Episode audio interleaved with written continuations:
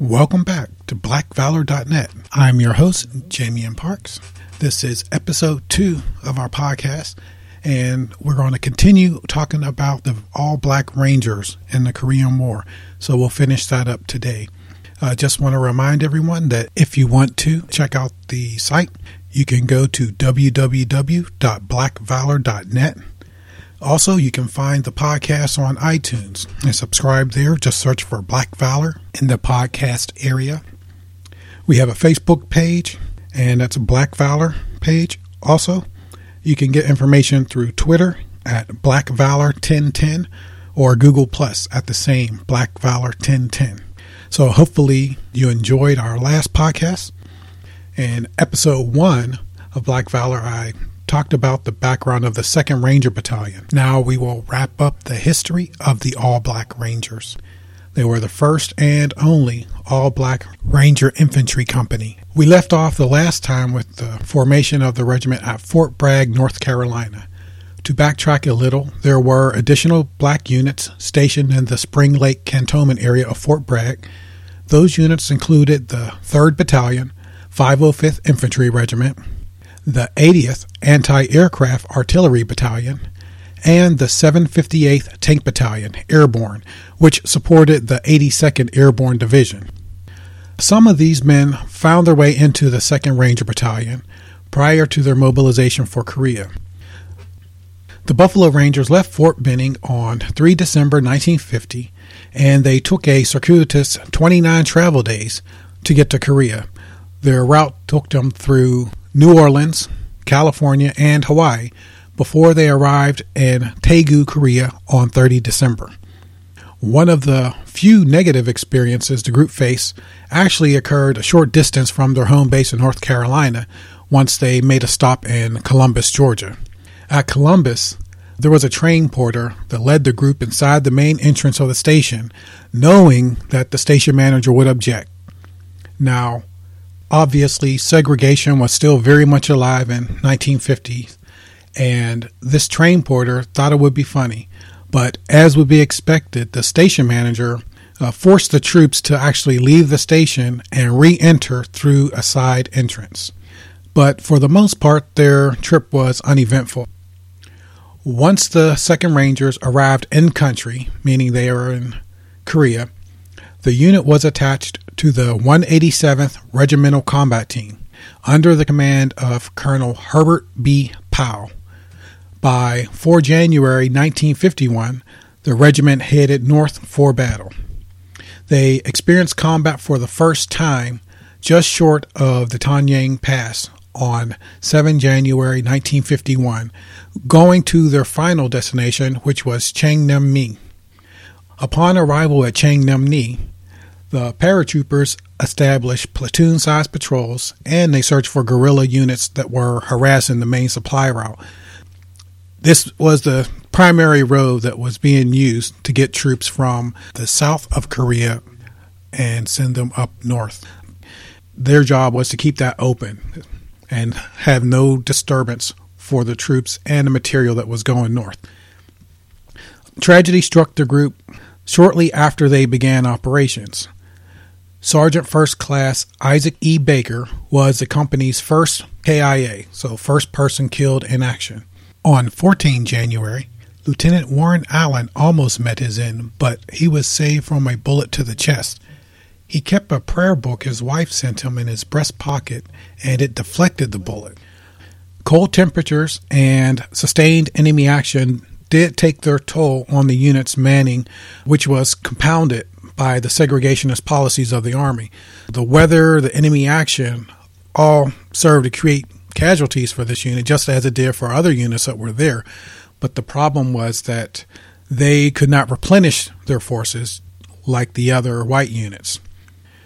Through February 1951, the 2nd Ranger Company could only depend on 61 to 70% of their troops actually being present for duty, owing to injuries or illness.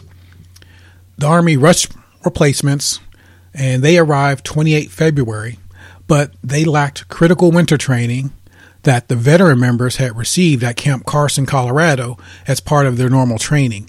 So these replacements were pretty much just sent over as soon as they could to flesh out the numbers for the unit. United Nations forces desperately sought ways to reverse losses at the hands of the communist forces, and the U.S. Army conceived Operation Tomahawk to turn the tide. Plans for Operation Tomahawk centered on dropping Rangers at the town of Musan-ni, which was 24 miles northwest of Seoul, on 23 March. Once on the ground, the Rangers were to cause a panic withdrawal of the enemy.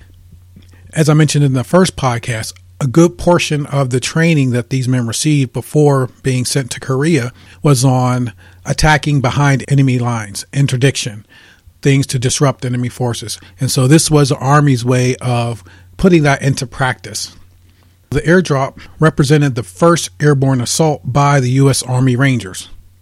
Also, this was the first combat jump that would be made by all black troops. So to clarify, the first black paratrooper to participate in a combat jump was Lieutenant Richard E. Robinson. He was actually with the 187th Regimental Combat Team, Asokchon, Korea. Lieutenant Robinson was the only black officer with the 187th Airborne Regimental Combat Team, and so he became the first black paratrooper in the history of the U.S. Army to make a combat jump. The standard combat load carried by the Rangers included a duffel bag, a light combat pack, 2 days of rations, extra socks, field jacket, sweater or long johns, hand grenades, 1 or 2 ammo bandoliers, jump knives, and pistol. Furthermore, each man carried a 60 millimeter mortar round, which would be provided to the mortar company upon landing. So each of them would carry the round, and then once they landed, they would collect all those together for the mortar companies. So it just distributed the weight and allowed them to bring much more ammunition for the fight to come.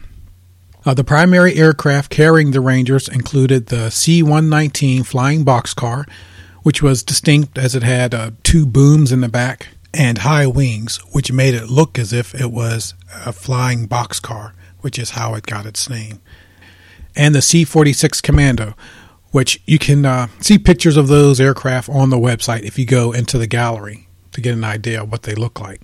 Despite frigid temperatures and the low-level flight path of the aircraft, the airdrop was a resounding success. Some Rangers remarked that after the shock of their chutes opening, they were on the ground within 2 oscillations. Oscillations occur when the parachutists swing from one side to the other as air escapes from either side of the parachute as they're landing. So that gives you an indication of how close they actually were to the ground once they jumped out of the aircraft. Not ideal, but for the most part, everything went as planned, and they were down quickly.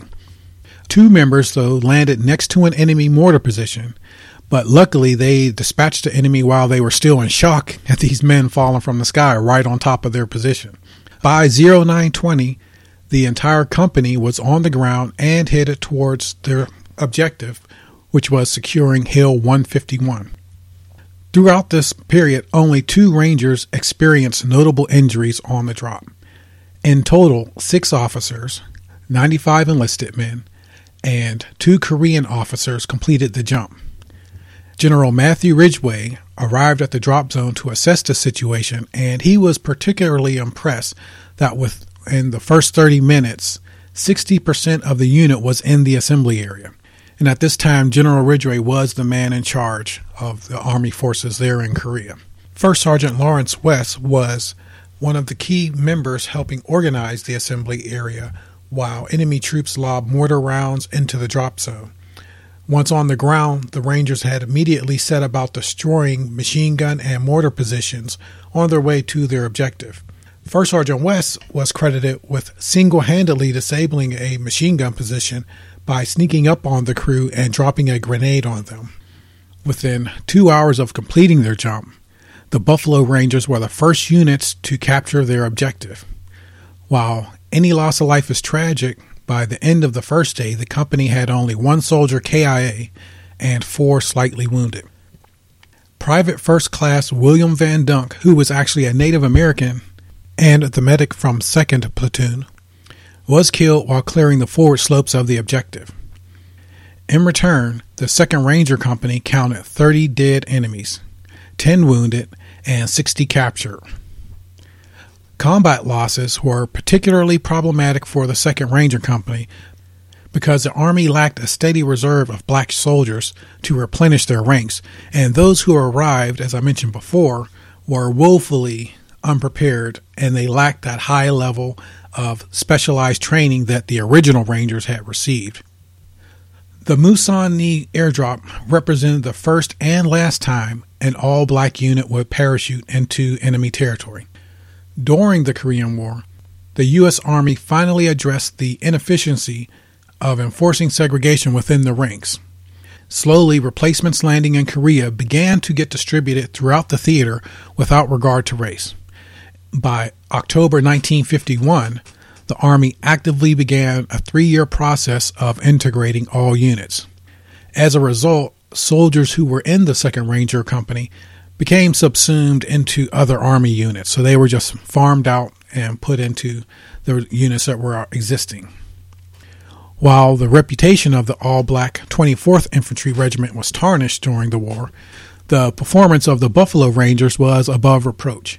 So there was much talk about the 24th Infantry not holding their ground throughout the war in Korea, discipline problems, and really it was overblown because these were the same things that occurred in white units, and also the shock of the initial attack by the North Koreans caught everyone by surprise, and there was very few people in the Army who were stationed there who could stand their ground in that onslaught when they were mainly performing garrison duties, as a majority of troops were stationed in Japan and not Korea at the time.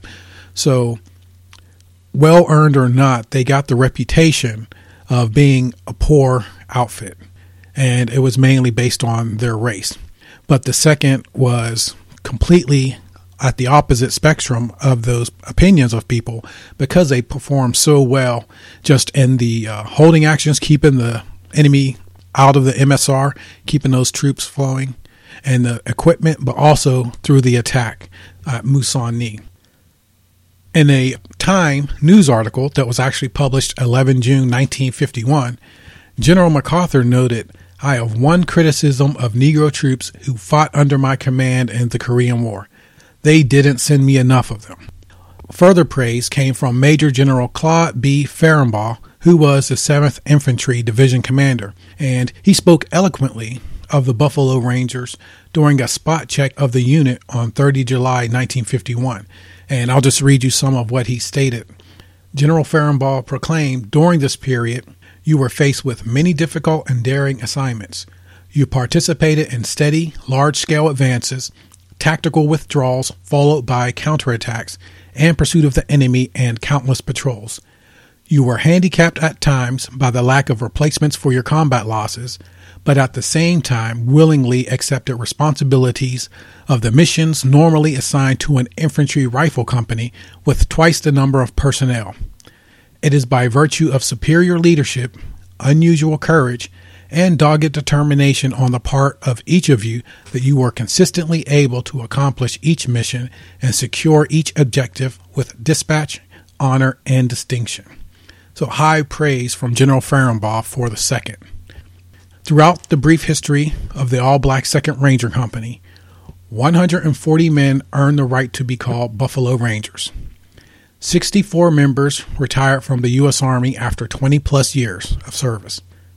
Of the estimated 5,000 blacks killed in combat in Korea, 13 belonged to the 2nd Ranger Company. Beginning in 1994, 4 men were inducted into the U.S. Army Ranger Hall of Fame for performing heroic actions during combat. They include Major James C. Queen, he got his award in 1994, Captain Warren Allen in 1996, Master Sergeant Edward Posey, 2002, and Chief Warrant Officer for Cleveland Valerie in 2005. So that concludes my brief introduction and history on the 2nd Ranger Company, the first, last, and only all-black Rangers. Again, sources for this are from The Korean War by Max Hastings, Army Infantry Lineage, Rangers in World War II by Robert W. Black, and of course, The best source I found, All Black Rangers, book by Edward L. Posey. If you enjoyed this podcast, there will be more coming every 2 weeks, as I promised before. Please take time to visit our site, BlackValor.net. Subscribe to us on iTunes. Leave some feedback. I like to hear what's going on and how I'm doing with the podcast. So please leave feedback there or on the website. Also have forums set up on the website to discuss any topic on black military history that you would like. Or if you want to suggest topics for me to cover in the future, you can use the website and list those on the forum. But you can also find us again on Facebook at Black Valor and Twitter and Google Plus at Black Valor 1010. So I'm your host, Jamion Parks, and I say thank you and see you for the next episode.